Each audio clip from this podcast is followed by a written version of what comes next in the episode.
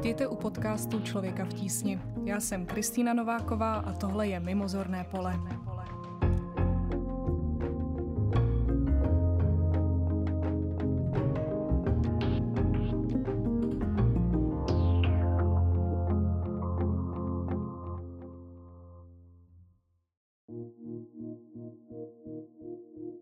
Děti i učitelé čelí v posledních letech stále většímu tlaku. Školní lavice tak už pro spoustu žáků přestávají být bezpečným prostředím, kde se mohou v klidu soustředit na výuku. A řada učitelů si pak neví rady, jak dětem pomoci. Jak vytvořit bezpečný třídní kolektiv plný důvěry? Jak se mění komunikace mezi učiteli, dětmi i rodiči? A proč nastupují asistenti pedagogů tam, kde rodiny selhávají? Dnes ve studiu vítám Luci Pivoňkovou, supervizorku elektroku Člověka v tísni a Lenku Spurnou, zástupkyni ředitele pro druhý stupeň ze základní školy Rakovského. Lucie, často se říká, že největším nepřítelem učitele je rodič. Je už tenhle mýtus vyvrácený nebo to pořád platí? Téma komunikace s rodiči je velké v současné době a já se konkrétně tomuto tématu věnuji asi 15 let a za tu dobu musím říct, že ta komplikovanost naopak narůstá. Způsob, jakým rodiče komunikují a jaké mají požadavky, se v čase prostě proměňuje. Řešíme nová a nová témata v té komunikaci. V čem se to proměňuje? Jaká jsou ta nová témata? Škola je čím dál tím víc vnímaná jako služba je vnímaná tak, že by měla zajistit eh, většinu rozvoje. Já u učitelů, kteří, u kterých se potkávám s tím, že se mnou řeší tu komunikaci, tak eh, často narážím eh, na to, že se cítí jakoby v podřízené roli vůči rodičům, že jsou opravdu jako, kdyby rodič byl zákazník a učitel byl někdo, kdo má povinnost eh, vykonat nějaké věci a rodiče jsou s tím nespokojení. Naráží to na jeden základní fakt, který u rodičů bude platit vždycky, že pokud vnímám třídu, tak v ní vnímám pouze svoje dítě, nevnímám ty ostatní děti. Neplatí to samozřejmě pro všechny rodiče, vždycky se bavíme jenom o určitém výseku rodičů. Potvrzuješ tohle, Lenko? Je to z tvý zkušenosti? Já se právě zamýšlím nad tím, co Lucie řekla a musím říct, že vlastně je to tak, že buď ten rodič má zájem přehnaný nebo vůbec žádný. Samozřejmě pro toho učitele i ta druhá strana je vlastně v tomhle náročná, protože například dohnat některé rodiče k tomu, aby byli zodpovědní za svoje dítě, za to, aby převzali právě tu zodpovědnost za to, že jak se bude vzdělávat, jak bude fungovat v té škole, tak někdy mi to přijde jako stejně náročné, jako když vlastně přijde ten uh, náročný rodič do, do školy. Ale z mého pohledu, my jsme ve škole uh, se potkáváme s rodiči, kteří uh, mají obrovské nároky na to, uh, co bychom jako měli jako učitelé splňovat. A musím říct, že uh, právě vždycky ještě je tam další důležitý prvek a to je třeba podpora vedení. Pokud učitel cítí, že má za sebou jakoby tu podporu, tak se s tím dá pracovat mnohem s nás. Já bych tomu vlastně dodala, že když jsme začínali s vytvářením kurzu komunikace eh, škola a rodiče, tak nejvíc jsme řešili právě téma, jak rodiče vůbec do školy dostat. Protože v té době to téma bylo nejvíc rodiče nedosažitelný. Já si pamatuju z doby, kdy jsem ještě studovala, že třídní schůzky pro mě byly hrozným strašákem. Ne ani z toho, že bych eh, vlastně měla nějaké třeba špatné známky, což jsem měla taky, ale ne ani z toho důvodu, ale z toho důvodu, že vlastně ten rodič, teď nevím, jestli jsou jednou za půl roku, asi jo, že jo, nebo jednou za rok třídní schůzky, ale že jsem vlastně najednou ten rodič zjistil, co vlastně se půl roku dělo v té škole a bylo to hrozně jako nepříjemné, že to najednou ta máma nebo táta zjistili. Tak jak je to třeba nastavené u, u vás ve škole? Ty jsi říkala, že se potkáváte s těmi rodiči. My jsme eh, letos přistoupili k, bych řekla, v jiných školách už třeba běžné praxi, že eh, probíhají jednou za pololetí klasické třídní schůzky a právě jednou ve čtvrtletí, kdy eh, se vlastně mluví třeba i o tom prospěchu, tak probíhají takzvané konzultace. Já jsem tu praxi viděla, nebo známý od ostatních, jakoby třeba známých, kteří učí a mm, dochází tam právě třeba k takzvaným triádám, kdy vlastně přijde rodič i s dítětem a to dítě samo ohodnotí, jakým způsobem třeba pracuje v té škole, jak se mu daří, nedaří.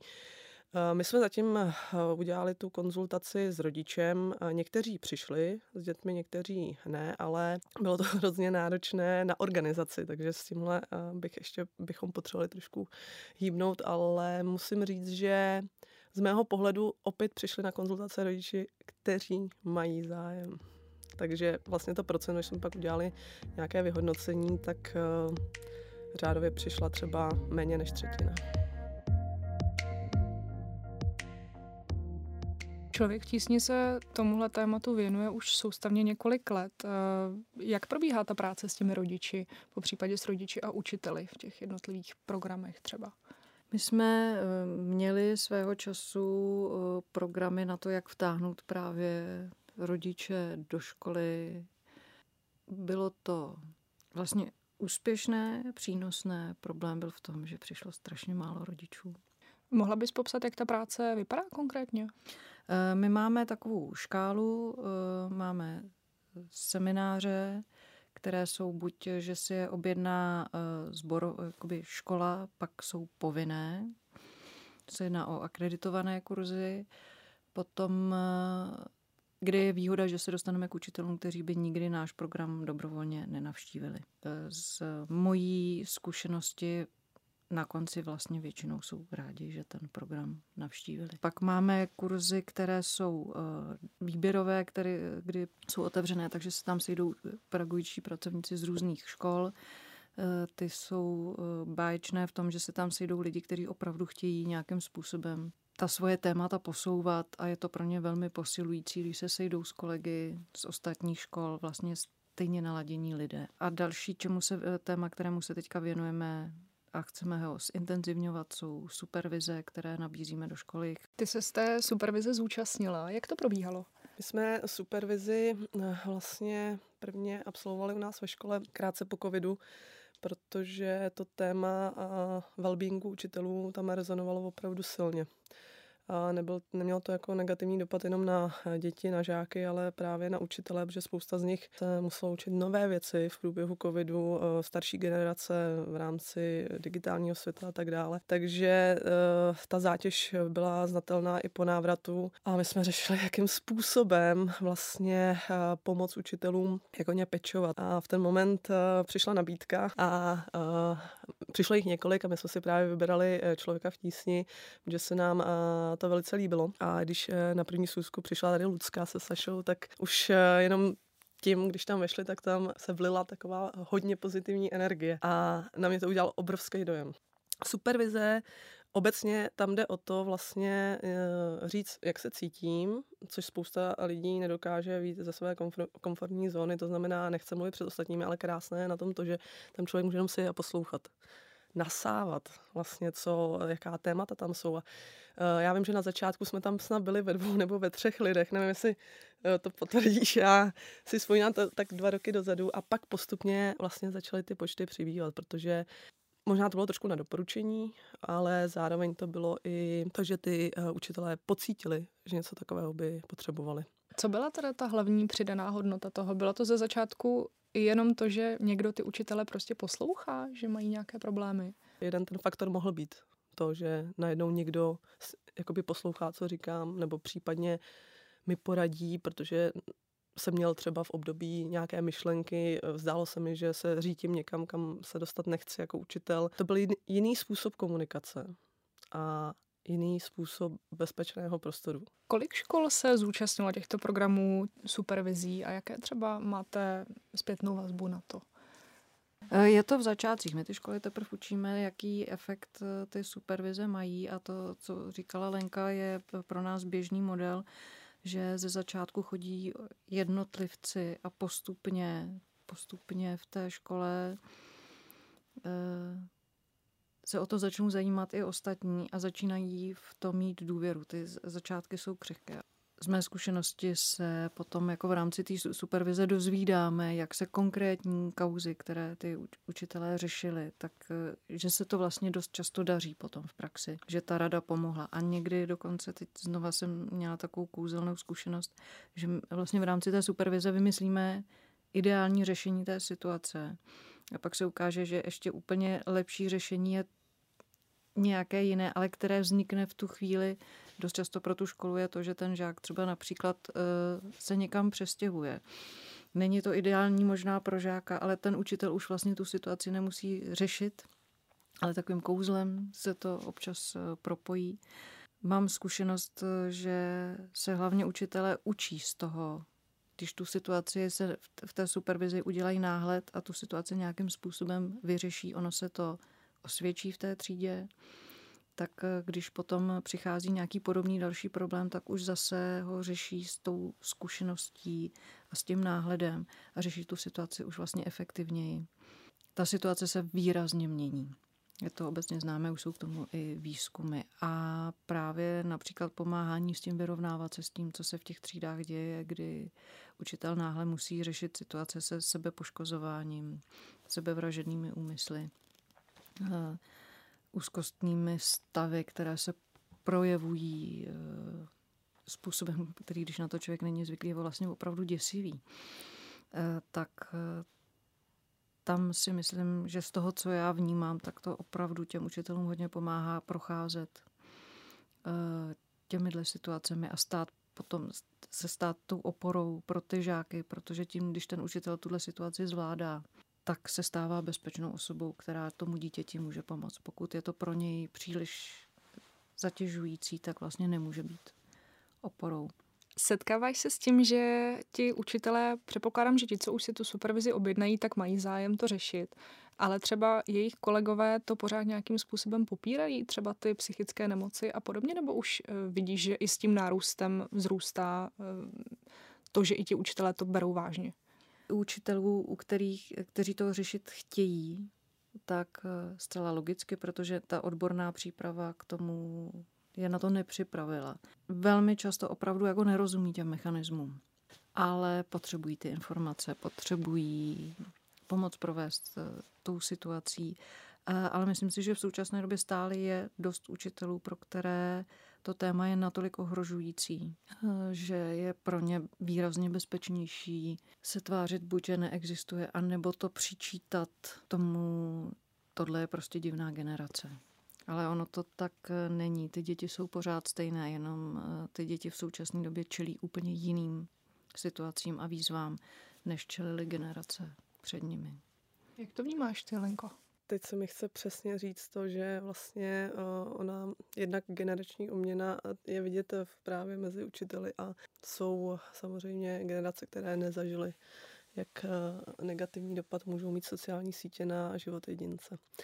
To přirovnání nebo to porovnávání se s tím jakoby vlastně uměle vytvořeným světem pro to dítě, které vlastně ještě eh, nezná, nemá zkušenosti životní, ne, nedokáže rozlišit, tak opravdu tam ten dopad je obrovský. Pro mě jako pro učitele, a já jsem třeba z generace, která ty sítě už uh, používá, nebo používala jednak uh, sítě jako Instagram, kde bych řekla, že ty mají největší dopad na ty děti, tak už eh, jsme k těm dětem nebo k těm žákům máme o něco blíž, protože rozumíme tomu, co všechno se tam odehrává. Rozumíme tomu, jak ten systém funguje.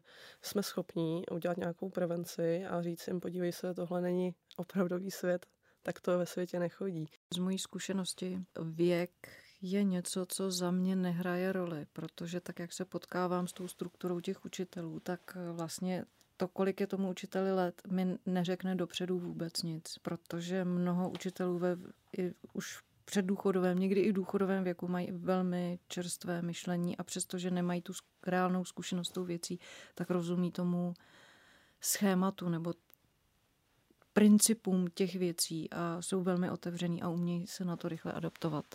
Jedna věc je nasát informace o tom, co ty děti prožívají, ale druhá věc je si vybudovat důvěru k tomu, aby vůbec se mi třeba svěřili. Ehm, jak těžké tohle je a co třeba proto děláte u vás ve škole, aby ty studenti sami šli a svěřili se? Tam eh, se setkáváme s tím, že dřív eh, vlastně třídnické hodiny to je takový, takové velké téma třídnické hodiny, protože něk, pro někoho je to představa toho, že tam vyřídí omluvenky a něco si možná řeknou k organizaci třeba týdne, ale dneska to téma si myslím, že je opravdu silné, protože umožňuje práci toho učitele s těmi dětmi a může, může odhalit spoustu věcí, které během vlastně toho školního roku neuvidí v průběhu hodiny. A dobře vedená třídnická hodina si myslím, že je docela umění a je potřeba třeba právě podstoupit nějaké školení A my jsme se na to zaměřili u nás ve škole, protože mm, vlastně nám to přišlo uh, důležité i v návaznosti na to, že uh, ty děti v průběhu té docházky mění učitele na prvním stupni eh, mají někoho jiného a už to nefunguje, takže eh, od jedničky, eh, od prvního ročníku do pátého jdu s jedním učitelem. Dneska už v první třídě máte jednoho učitele, ve druhé, třetí třídě jiného učitele, pak přestupujete dál. Takže si myslím, že pro to dítě jakoby tvořit si ty důvěrné vazby s tím učitelem je potřeba, aby ten učitel právě vstoupil do toho s tím, že pojďme pro to něco udělat. Takže u nás vlastně se snažíme my máme uh, takový bych řekla, pilotní projekt. Teď, eh, když už se k tomu dostáváme, Uh, nahradili jsme trošku eh, školské poradenské pracoviště um, vlastně a díky i supervizím, tam, kde začala po, podle mě vznikat ta vize, tak jsme udělali rozvojové centrum. Rozvojové centrum, k tomu se asi možná dostaneme později, ale právě jeden z těch pilířů, který tam je hodně silný, je péče o třídní kolektivy. A do toho spadá právě vedení třídnických hodin, výjezdy, adaptační kurzy a tak dále. Takže myslím si, že tohleto téma je hodně silné a, je potřeba, aby se s tím pracovalo jakoby všude na školách. Dříve bylo běžné, ještě když já jsem studovala, že někteří učitelé to brali mm, jednoduše tak, že si odučí tu hodinu, odejdou po tři čtvrtě hodině a už o nich nic nevím. Teď už je ten uh, ta váha na toho učitele nebo ta tíha v tom, že by měl fungovat vlastně jako kamarád, trochu i psycholog. Je to podle tebe tak, jak říkám, a měl by každý učitel mě, mít vlastně tu v úvozovkách povinnost eh, být trochu i psychologem pro ty a kamarádem pro ty studenty? Nebo ještě to doplním, nebo by měl mít právo i na to být jenom učitel a odučit tu hodinu? Uh, za mě, já si nemyslím, že by učitel měl být kamarád protože ve chvíli, eh, já nesouhlasím s rodičovstvím, kde je rodič kamarád, nesouhlasím s učitelem, kde je učitel kamarád, protože ten kamarád nemá zodpovědnost za toho druhého. Učitel, rodič mají vždycky tu zodpovědnost. Oni jsou ti, kteří určují, jak ty věci budou. Takže já rozhodně nejsem pro kamarádského učitele. Eh, myslím si, že je super, když ten učitel ty děti vnímá jako lidské bytosti, a vnímá je v kontextu jejich života. Učitel nemůže být, eh, takhle, může být psycholog, ale je to poměrně vysoký požadavek a musí zvládat v té třídě ještě spoustu jiných věcí. Ale je za mě opravdu důležitý, aby si učitel uvědomoval, že proces učení probíhá nejlépe, pokud se mozek cítí v bezpečí. Takže učitel je za mě zodpovědný za to, že v té třídě je bezpečí, to znamená, a všichni mají co nejlepší podmínky k učení.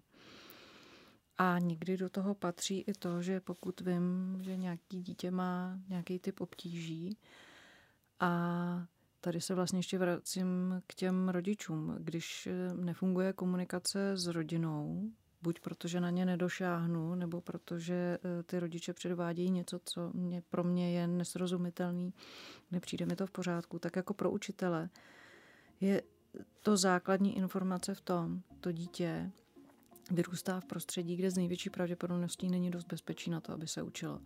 A proto je mojí povinností jako učitele to bezpečí mu dopřát v té škole. Aby to dítě mělo nějaký prostor, kde jsou jasně stanovené hranice, je tam bezpečí a ono se tam může v klidu učit. To znamená, že na tohle dítě naopak neřeším rodiče, víc energie vykládám na to dítě, protože nějakou podporu potřebuje. Takže já bych kamarád, psycholog spíš nahradila slovy podporující, transparentní, eh, držící bezpečné hranice.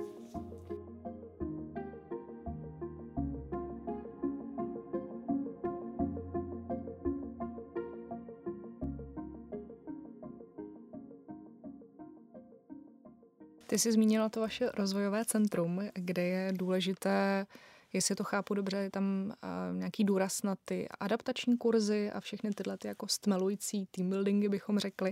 Tak uh, mohla bys popsat, co to obnáší a v čem je to důležité pro tebe? Já bych ještě asi předně, uh, protože ten vlastně to rozvojové centrum uh, nemá jenom jeden ten pilíř. My jsme to postavili uh, vlastně, řekla bych tak, na třech nohách. A uh, protože nám vlastně přišlo důležité, když jsme to řešili s naší paní psycholožkou Monikou Kašvarou, tak nám přišlo důležité to postavit ve všech oblastech, které jakoby působí na rozvoj těch žáků ve škole, ale nejen žáků, vlastně i těch pedagogických pracovníků, tak aby se tam všichni cítili dobře, aby se mohli rozvíjet. A přišli jsme na to, že uh, potřebujeme ty nohy tři, protože uh, jednak uh, jsme tam udělali péči o žáky, a to zahrnuje nejen žáky třeba s odlišným mateřským jazykem, teď je obrovský příliv vlastně žáků z Ukrajiny, uh, což je zátěž opět pro učitele. Sotva se zpamatovali z covidu, přichází nová výzva v podobě práce se žáky, kteří neovládají jazyk.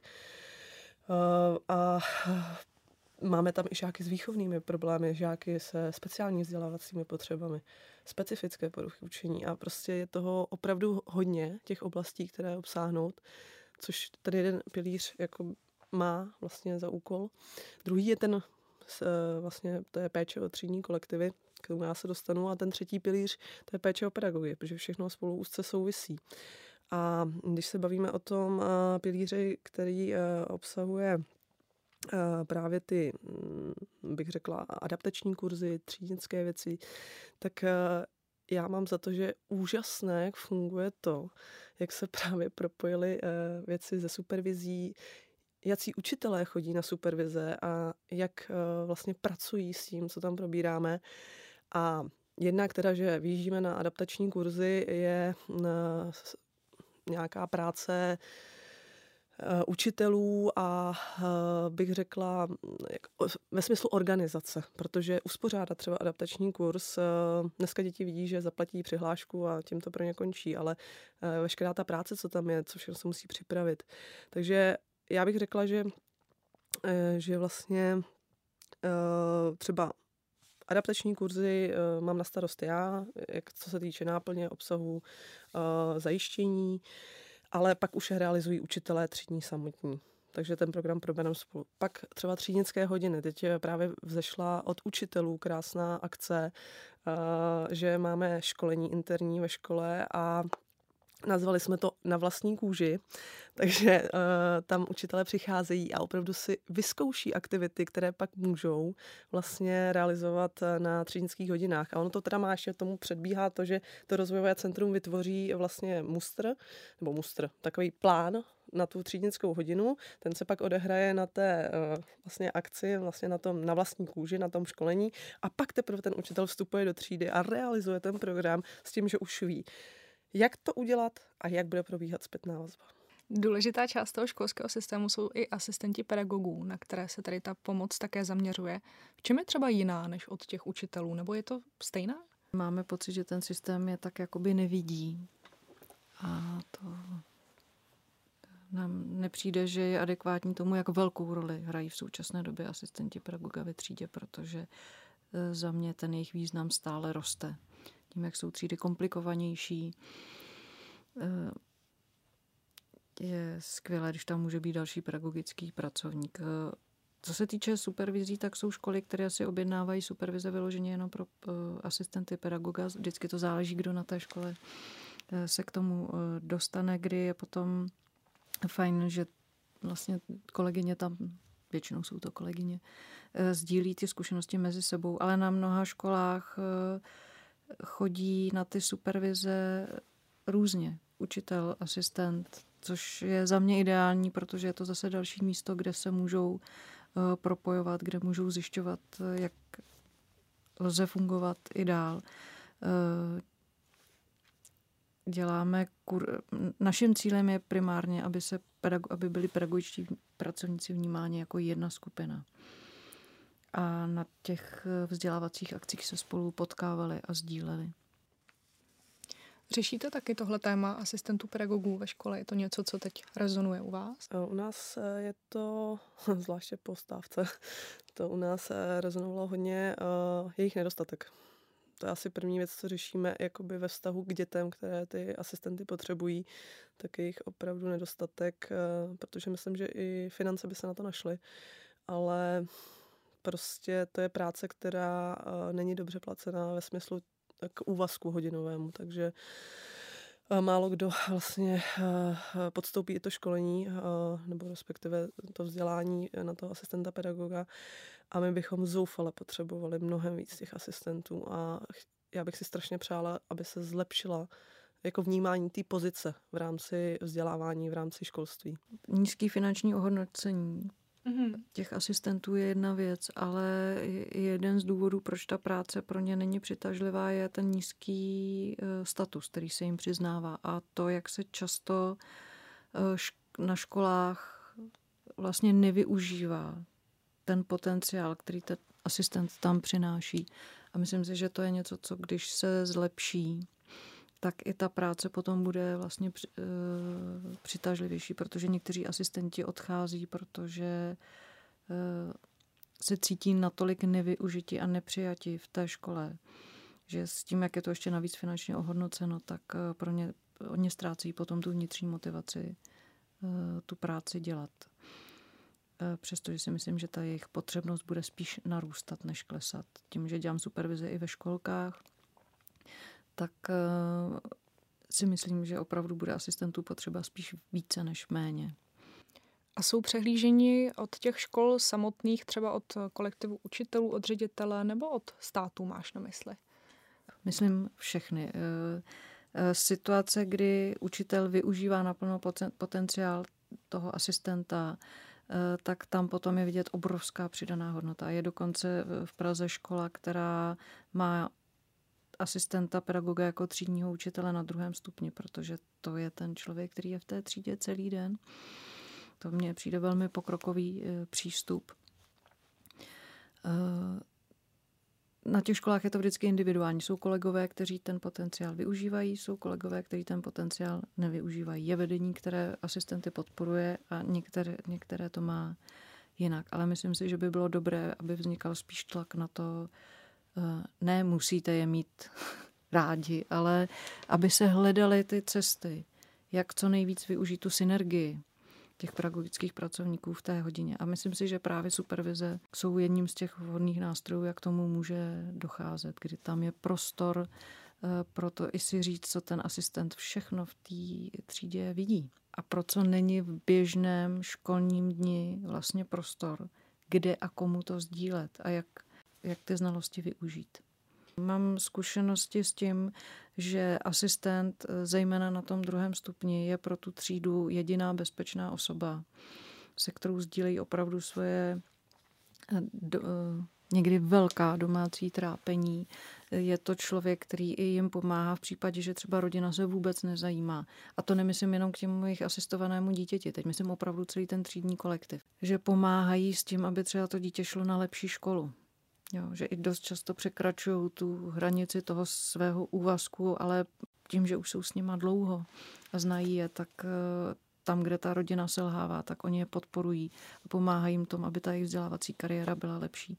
Pomáhají jim se spoustou osobních věcí, pomáhají často zadr, eh, jakoby udržovat kázeň v té třídě zejména učitelů druhého stupně, kteří s tím třeba mají obtíže v těch komplikovaných třídách, tak ten asistent je ten, kdo prostě udělá jenom luskne na někoho se podívá a ta třída se stiší, protože už je tam vybudovaný ten respekt. Teď, když tady o tom mluvíme, tak eh, mi to úplně vlastně se nutí zamyslet nad tím, jak, jak my pečujeme o asistenta pedagoga a teď uh, bych ráda udělala nějakou schůzku. Kromě, eh, kromě živých kurzů a živých setkání máme široké portfolio Eh, online kurzů a webinářů. Věnujeme se tomu dlouhodobě. Eh, ta škála toho, co dělají varianty, je opravdu široká. A eh, právě i při tom zmiňovaném covidu někdy se to tak jako protne, že tím, že jsme museli živé kurzy okamžitě ukončit, přešli jsme rovnou do online podoby, a tam jsme víc než to, jakoby tam jsme řešili nějaké to téma, ale zároveň jsme přitom učili ty učitele, protože to byl hned ten začátek, jak vlastně vůbec, kde jsou mikrofonky, kde je kamera. Vždycky se adaptujeme na to, co zrovna konkrétně ty učitelé v tu chvíli potřebují. Takže jeli jsme obsah, ale zároveň jsme tam dávali i to, jakým způsobem vlastně vůbec pracovat eh, v těchto podmínkách.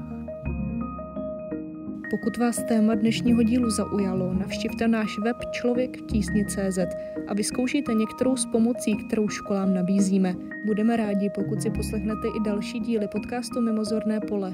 Kromě vzdělávání se věnujeme také lidským právům, klimatu nebo chudobě. A hlavně děkujeme za vaše dary. Bez vás by to nešlo. A já se na vás těším u dalšího dílu.